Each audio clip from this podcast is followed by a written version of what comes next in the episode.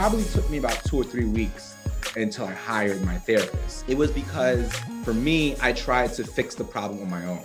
I tried what I was taught, you know, not think about it. But it had got to a point where I couldn't not not think about it. Hello and welcome to Acting Up, the podcast that dives deep into the world of TV and film that highlights our people, our communities, and our stories. I'm your host, Cortney Wills, entertainment director at The Grio, this week, we're speaking with Reggie Lochard, and we're talking about overcoming the stigma of needing help to manage mental health. We'll also discuss his new film, A for Alpha.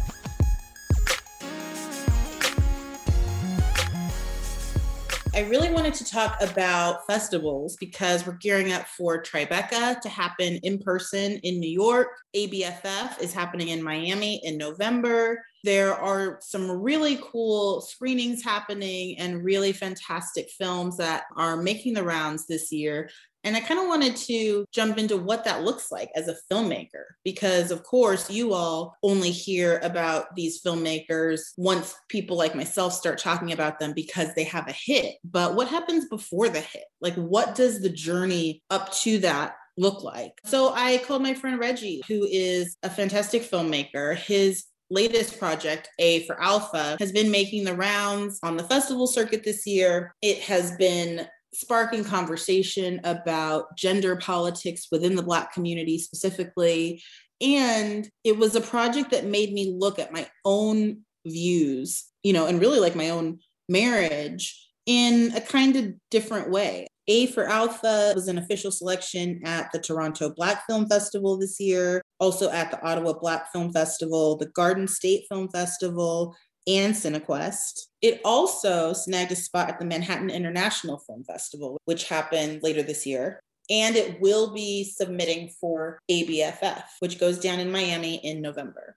So I wanted to talk to him about that, but it's also mental health month. And I think that it's really important for people to not only care about what these creatives and influencers and stars have to say about their projects, but like what do they have to say about navigating the ins and outs of just being a human being right now, being Black right now, being awake right now during this really tough time. We're still in the pandemic. I know everyone wants to act like it's suddenly over, but it's not. And it's been stressful. You know, I think this was like the saddest Mother's Day for a lot more people than usual because now the world is opening up. Now we are gathering, and at those gatherings, people are missing, you know, that we lost in the pandemic or sadly lost in other ways, whether it was gun violence or through suicide, which rates are at an all time high it's such an important thing for us to normalize talking about some of the darker sides of our minds and some of the depths that we all can find ourselves in. It's important to normalize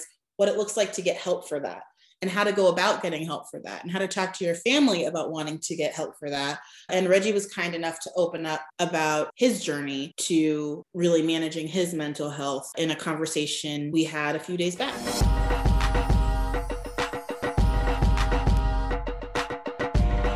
With everything that we've been through the last 13 months, more than a year, because you know it's we're in April now, about to be in May, we should allow ourselves to have moments of reprieve, moments of like, if this is what I want to eat, if this is what makes me happy, boom, this is what we're gonna do. You know, because I think trying to be very rigid and unrealistic in this time is being a little too tough on ourselves. I think so too. And I mean, we're coming up on Mental Health Awareness Month, yeah. which I think everybody got a crash course in mental health, self care, experiencing disordered living if they hadn't already then in some sense through this pandemic. And i think it's just so important that we continue like you said to give ourselves grace and figure out like what works for us in terms of boundaries in terms of what you can take on what you can do. And it's so important to do that. I know that you're like really fit, right? Like I'm always following your Instagram yeah. and you're working out, you're getting other people to work out. I will say that for me, that's what keeps me going. You know what I mean? I'll be very honest with you, Court. Like, so it happened a few months before the pandemic. I went through a really bad breakup, which is probably the worst time to go through a breakup, right? Yeah. We're filming A for Alpha. We literally filmed it right before the pandemic hit. So then I was so busy that I didn't have an opportunity or a chance to really like process everything. So then I did. And it all hit me like a crashing wave. Yeah. It did. So I had to find different avenues to work through that. And I can honestly say, I picked up therapy. I got a therapist last mm. May because I was going through some things that I really just couldn't handle on my own anymore. And prayer helps. Prayer helps, but I needed more than just prayer, if that makes sense. Yeah. How did you find a therapist? I asked around, to be honest with you. I asked around. I did a little bit of research and I found this guy. He's not super young. His name is Lawrence. He's like in his late 30s, I guess early 40s now. It's mm-hmm. been a mm-hmm. year. And we never met in person. All our sessions have been over the phone, via mm-hmm. Zoom, mm-hmm. but still provided the benefit that I needed or I was looking yeah. for. So, on top of my fitness, those were tools that I use to help make it through this pandemic. And honestly, Court, ever since then, I've been a big advocate for like therapy because honestly, my parents, they're from the Caribbean island. So like therapy was not something that I grew up on. I did not grow up thinking, okay, this was okay. This, this was our norm. Yeah. Like you said, like go to church. Yeah. Pray it off. You'll be fine. And no, it got to a point where like it wasn't, I needed mm-hmm. more. What do you think gave you permission to do that? Because I can tell you 10 years ago would not have been as easy for you to tell me that, tell our listeners that on an interview as it is today. I think we've come a really long way really fast in terms of normalizing and awareness and talking about the stuff. It's okay to have a therapist. It's okay to have a mental illness. It's okay to take medication. It's okay to not take medication, all those things. But I don't see like a whole lot of real talk on what that might actually look like. Like you said, you grew up in a house where therapy was like not even a thing. So, right. what does it actually look like to contend with that when you find yourself struggling? Or, like you said, you really were pursuing your fitness because it makes you feel better. You needed some help, so you got a therapist. But for some people, being depressed, at least, which is something that I've experienced and I constantly struggle with, you know, when I'm really depressed, I don't do the things that I know are good for me when I'm really depressed, when I'm probably the most in need, is when I'm not texting the therapist back to make an appointment, or I'm not getting up and going on those morning walks that I know make me feel great and that I know are good for my body, even though it's right there. It's like that is that's too that's too much. What do you think we as a community, whether it's on film, on screen, in our conversations like these, how do we normalize that part, the part that it's not just be okay with therapy and take your vitamins and work out? Like, what about when you're in it and those things and those tools that we are now thankfully so vocal about are still feeling like really out of reach? Well, for me, I went through a period of like four or five days where like I just could not get out of bed. Mm. You know, everything that you just said, even going for your morning walk, which is right there. It's not like you're going to the gym. It's not like you're, like, you're just going for a morning walk. It should technically be so easy, but it's hard. I knew I needed to do something different and I needed more than just prayer. You know what I mean? I knew that I needed to do something different after those four or five days of I mean not getting out of bed. I remember we were in post production for this project and I would be getting emails from my editor thoughts on this, thoughts on that. And as a producer on the project, I mean, I wrote the script too. Like, yes, you have your director, but they're all coming to you saying, hey, okay, is this good? What do you think about this? Because even though we're all in our own little bubble area last spring, God bless WeTransfer and Zoom and, and all these technology that we have these days that we can technically still work remotely. But I just was not in it court, honestly. And that's when I knew I had to do something different. Something had to yeah. be done. And at the time, I didn't necessarily know what it was. If I had my four or five day period where I couldn't get out of bed, it probably took me about two or three weeks until I hired my therapist. It was because for me, I tried to fix the problem on my own. I tried what I was taught, you know, not think about it. But it had got to a point where I couldn't not not think about it. You know what I mean? I couldn't go anymore. I couldn't just do. I couldn't just be. So I had to do something. And then that's when I started reaching out for help. And it was a very scary thing for me to do because I'm, that's not my norm. I'm very much a suffer in silence kind of person. And I'm not saying that that's okay to do, but that's just me. You know what I mean? Yeah. And it took a lot for me to get out of that. It took a lot for me to, first of all, foremost, reach out to friends, reach out to colleagues and say, hey, do you guys know anyone? Do you guys have any recommendations? You know, I mean, I have insurance. So, like, will it take my insurance? Will it help offset the cost? Things like that. You know, you start doing the research and stuff like that. And then once I got the therapist, we had a preliminary conversation. And then I knew the only way this was going to be beneficial for me and what I was going through was I had to be completely yeah. honest. That I think is the hardest part because we as people were so guarded. We're so used to praying things away and dealing within ourselves or talking to our friends. But sometimes you need that unbiased perspective. Totally. You yeah. know, we need someone who's going to tell you do you think that was the right decision to make? Mm-hmm. That perspective. And it wasn't an immediate thing. It did take like three weeks before I found one, but I had to ask myself, how am I going to get through this? And for me, that was the catalyst. It was those four or five days where I just couldn't get out of bed because that's not me. To your point, I said earlier, I love to work out. I'm always working out. I'm, I try to stay fit. And five days is basically a week. And I didn't do anything. Like I couldn't. Yeah. It's not that I didn't want to, I couldn't, you know? Right. And now I like to tell people that I go to it because the other thing is, is that when people look at our lives, especially with social media today, they always think you got it all figured out. But sometimes we all deal with certain things, you know, and you have to be honest about sharing that because you don't know who your story might help. Exactly. It's so cool to talk to you in this capacity because okay, so for listeners, we'll like fill you in. We kind of just started talking. Reggie and I are friends. We met at a film festival. FF few years ago. ABFF, yes, which is so much fun. It's a mysterious place in Miami. No, it's like this really cool days long event. It's a huge highlight of my year every year. I get to meet people like Reggie who are incredibly talented writers, producers, directors, filmmakers. And it is a place where black folks in the industry can really come together and like support each other and make genuine connections and it's really cool. And we're going to get more into that about festivals what happens at festivals a little later in the conversation. But what I was going to say is it's so cool for me to finally talk to Reggie in this capacity professionally because I see that what you already do with your art is exactly what you will do when everyone is talking to you about everything that you're working on in the future, whether that's six months or six years from now it's really cool to see already like how you are going to represent yourself and it's it seems like just as honest as this work that you do most recently a for alpha is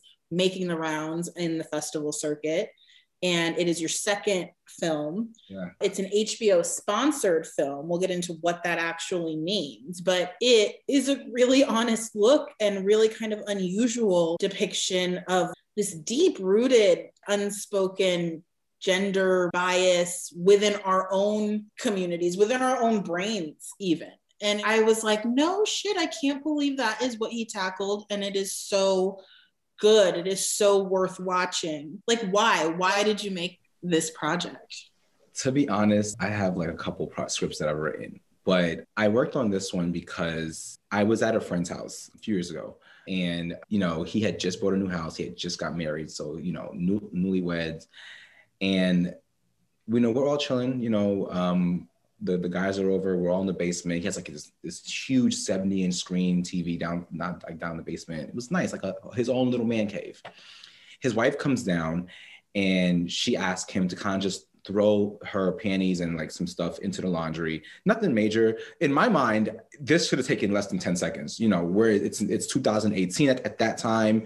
Throw it in the washer, put some soap in, leave it alone, you forget it. An hour later, it's done. He told her no.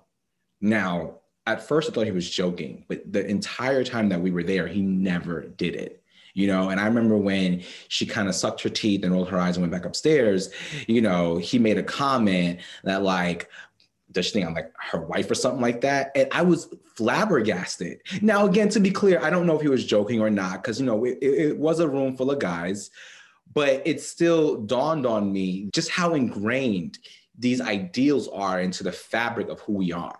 You know what I mean? This is your wife now. This is not some girl who you're dating, who you just met. This is this is your wife, you know? And she asked you to just throw her stuff into the washing machine and just, just help her out. I mean, I don't know what she was doing upstairs, but to me, it seemed like a very trivial task to say no to, you know? But like I said, the entire time that we were there, he never did it. So I don't know what changed once we left. He probably did. I don't know. I can't speak on that. But it dawned on me just how ingrained these ideals of who does what between the relationship between the sexes is just so in our community. I remember growing up as a kid and while working on this project, I did a lot of reflecting. I asked a lot of questions to different people, polls and stuff like that, um, couples. And you'll be surprised at the answers that you know even in today's era that you hear they prefer their man to make more money than them they prefer all these traditional ideals let's just say a woman is a doctor you know they make a lot of money if you meet a guy who makes less than you is he not good enough? Is he not worth it? Or flip it, if you're a guy and you meet a woman who makes more than you, does her making more money than you, does that make you feel emasculated? So those were the questions I really started to ask myself. What is the definition of an alpha? Is it a monetary thing or is it a character thing? Does you being a man is is that in how you act, how you handle situations, or is it the amount of money that, that you bring in? Because honestly, Court, I know a lot of guys who make a lot of money. They're they're really successful, but they're terrible people. You know, so it really forced you to look at the dynamics of what we classify as what is the roles and why. It's so interesting because even you just telling that story about your friend's house and the laundry, right? Like I'm listening to it and I'm like you, like, yeah, why wouldn't he just do the laundry? But I'm also, as you were telling me, and I don't know what this says about me, but I was like, why would she ask him in front of his friends? Almost like, of course, he wouldn't want his friends to know that he does that. Of course, he should do it. Right. And of course, she should feel free to ask him, but like, why would she do that in front of company? You know, like just call him upstairs or like send him a text or right. something. So, like, what does it say about me that I think that he should be, you know, embarrassed about that? Like, oh my God, what a caveman right. I am but that is what I thought. I was like, well, bitch, you could have asked him that privately. like, that was but I'm married. My husband does so much. My husband is a fantastic provider, but he's also a fantastic partner in this life that we built that does take work, whether that's like chores or administrative stuff or the kids or picking people up or making lunches. Like he does anything that he needs to do as a team member. Right, right. But it's funny because I do remember really having a little like identity crisis after I had Avery Rose. And I was quickly pregnant with AJ right after that. But it was like I had a job. Do I go back to it or do I pay someone to watch my kid so I could go to work. Like we can afford for me to stop working. Isn't that what I should do because I can? Like I have the privilege of doing that. So shouldn't I want to be the most present mother and most attentive wife. And we did that for a little bit. And I will say, among other things, among other reasons that I am here talking to all of these lovely people instead of still doing that is that that didn't work for us. Right. But one real thing was the money. I felt like raising the kids and keeping the house from burning down is my job, and working and earning a check is his job. And we agree on that. Mm-hmm and I still felt like I was asking him for money right. for stuff. Or when I would buy stuff, like anything, it felt like him buying it for me. Like I felt like a loss of power, right. like agents, mm-hmm. you know, right? Even though we agreed on right. it. And even though raising kids 24 7 is still the hardest job I ever had. You know, like moms should earn a bazillion dollars for what they do. But still, knowing that and feeling that way I still felt like I had lost something in the relationship. And mm-hmm. again, I'm like, how brainwashed am I? Isn't that kind of like an old school, non feminist way of looking at things? And who would have known that I felt that way until I was in it? But it's not so cut and dry as like, I'm a feminist. And so here's how I feel. And that's the thing I really stress is that, you know, with this project, I'm not looking to answer the world's problems. Obviously, every relationship is different. What works for one might not work for the other. But with that being mm-hmm. said, it does throw into question what is okay in each relationship. And to your point, why are our ideals so the way that they are? So aggressive. And then you're like, oh my God. Like, it's weird. Yeah, exactly. And, you know, it's just really how I think we are raised from when we're young. You know what I mean? Little things like little Johnny, go put the trash out with your dad. Or, you know, Amy, come help me cook. Like, I have a sister. I remember hearing her say, I don't feel like cooking. Or like, I don't want, why I gotta cook? You know, my mom was adamant saying, because one day you're gonna need these skills. Now, let me say this to you, Corey. I am not married, okay? And I live by myself. I wish my mother would have spent a little more time with me in the kitchen because I, am telling oh, you, oh, yeah. it's I'm not the best cook. I am not. I'm not, and I'm not afraid to say it, you know, and I'll be very transparent when I say I wish I had better cooking skills. I will teach you because that's annoying. And that's annoying for whoever you date that does cook for you, like you will never cook for them. I mean, I have, have other skill sets.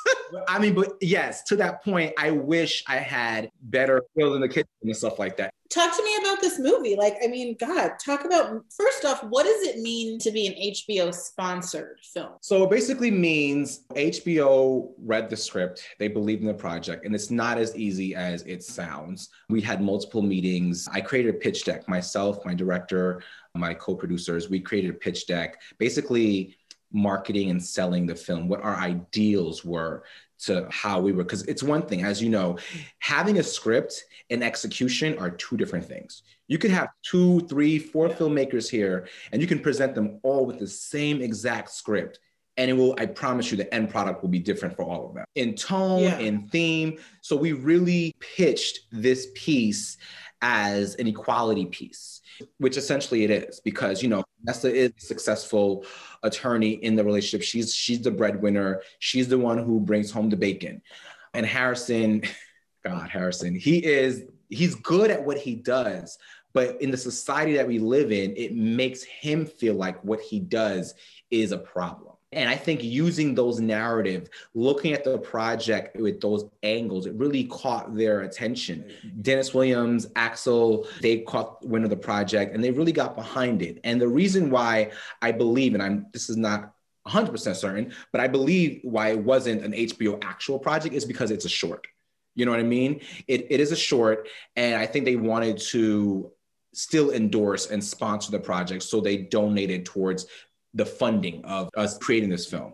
And I think one of the best things that you can get in life is endorsements. And not endorsements in like financial gains but endorsements like i'm putting my stamp on this on on this project because it is that good. You know what i mean? And, and once hbo endorsed this project and sponsored it as you can imagine, Corey, Film Independent jumped on board, Equality Now Foundation jumped on board, White Ribbon Foundation jumped on board. We were even able to get sponsorships from brands like Miss Jessie's, NYX Cosmetics. NYX Cosmetics and Miss Jessie's are both headed by female CEO. So this message for them really resonated.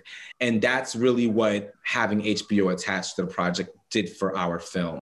Does it mean though that a lot of people don't understand how films, how projects, how filmmakers kind of do all of this, right? Before they're famous, before we know them, before you're seeing right, them right. on HBO proper. And Tribeca Film Festival is coming up. ABFF is going to happen closer to the end of the year. Yeah. You just wrapped up. I think, were you at Toronto? Is that where you were? We were at Toronto. We were at CineQuest. We were at Garden State. We literally, actually, this past weekend, we screened at um, the Las Vegas Film Festival this past weekend that just completed. So tell people like what that actually means. Like what happens at a film festival? You you are a filmmaker, you have a project and you want to screen it, which screening it means it's showing there in front of an audience. Mm-hmm. And you want to hopefully what sell it, get it distributed. What's the goal? There's really three goals in film festivals. The first immediate goal is exposure. That's the first immediate goal. You know, um, you want people to see your project. You want whether it's a feature, it's a documentary, it's a short, you know, a web series. You want people to get eyes on it. That's number one.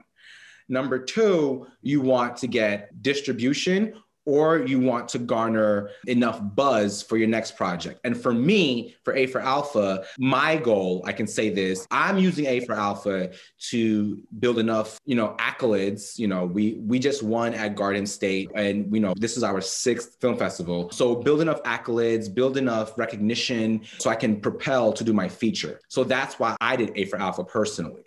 But every filmmaker has a different reason why they do their film, why they submit to festivals. Because at the end of the day, film festivals aren't the only way to release a film. How often do we see smaller budget projects get like, you know, smaller distribution, like it goes straight to DVD or things of that nature? So there's different avenues. But for me, I wanted to do the film festival route because I really wanted to maximize the film community's exposure. It's one thing to have distribution, and it's another thing to have your film win an award at a film festival because the powers that be, again, making relationships with people at HBO Warner Media, that's such a valuable asset to have because you automatically, they know who you are now.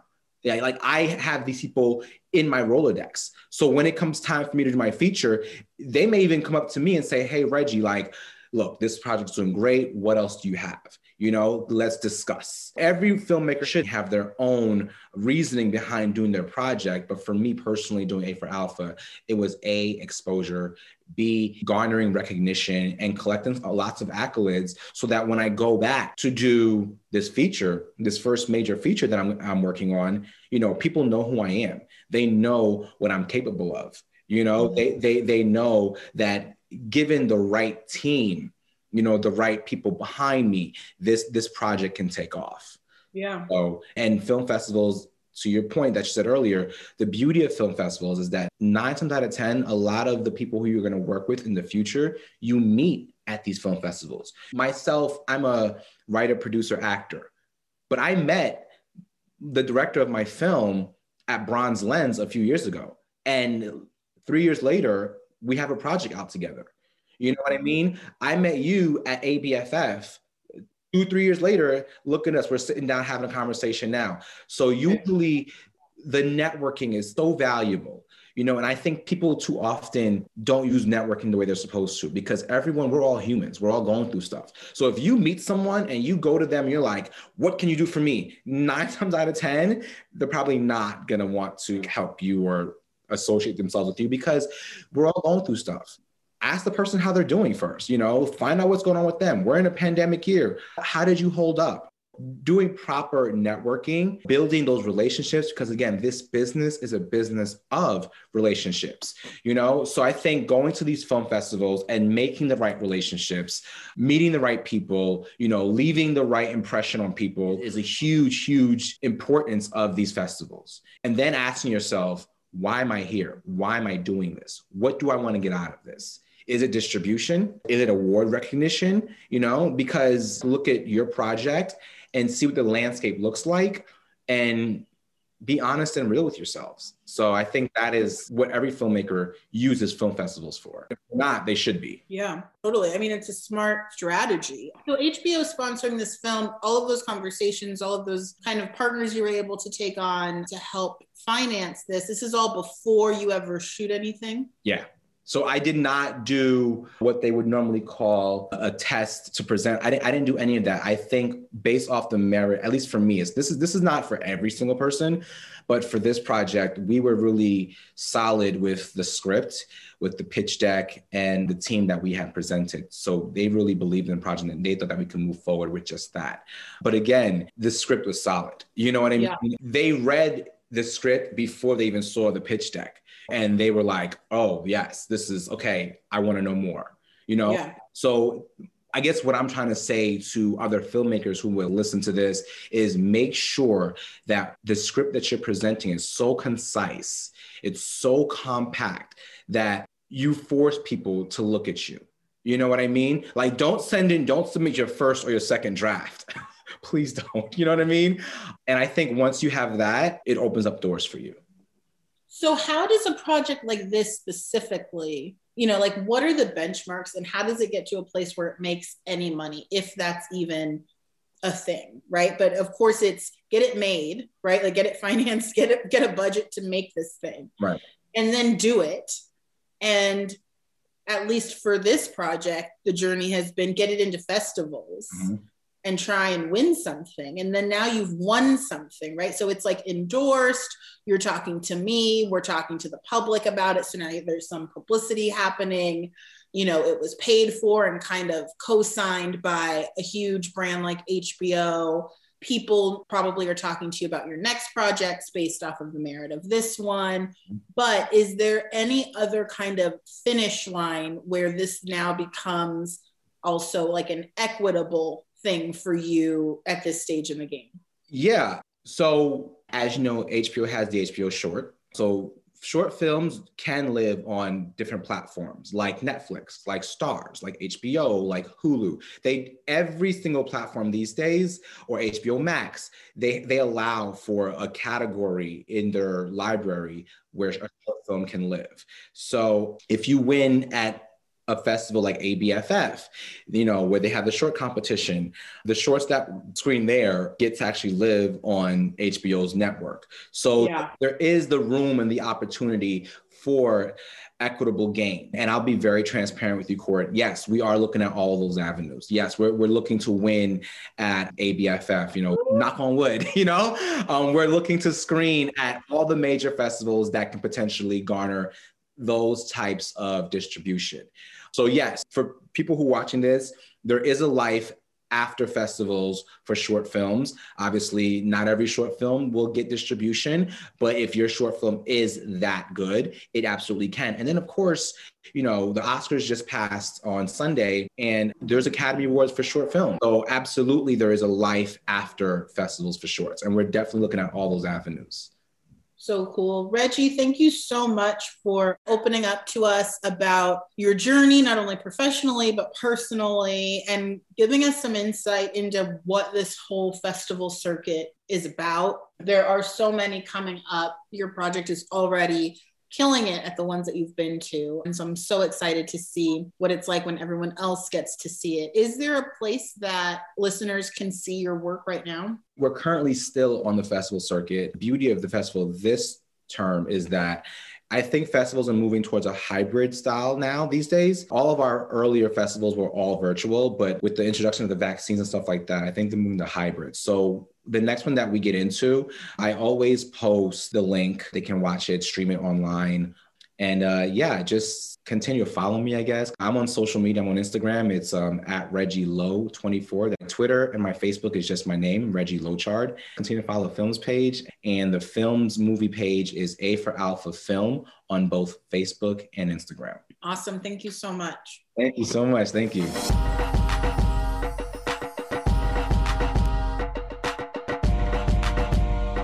So I told you that this month I would be providing some resources for people who want to take some steps to take care of themselves. One organization that I definitely think is worth checking out Taraji P. Henson launched the Boris Lawrence Henson Foundation in honor of her father. They're doing something that I think is really great. This year, they launched the free virtual therapy support campaign. What they're doing is offering up to five individual therapy sessions for free. I think they've had like three rounds of 1,500 people and they're gearing up to do it again. So if you want more information about that, text no stigma to 707070 or, you know, head to Google, check out the Boris Henson Foundation. If you need immediate help, please call the National Suicide Helpline at 1 800 273 8255. As Reggie pointed out in our conversation, some people, it's a cultural thing. You know, your family never talked about therapy, never condoned it, think it's for white people, think it's for rich people. It's not like therapy is so useful for everyone. You know, it's exercise. It is exercise for your mind, and there is no shame in it. So do whatever you need to do to get okay with asking for help.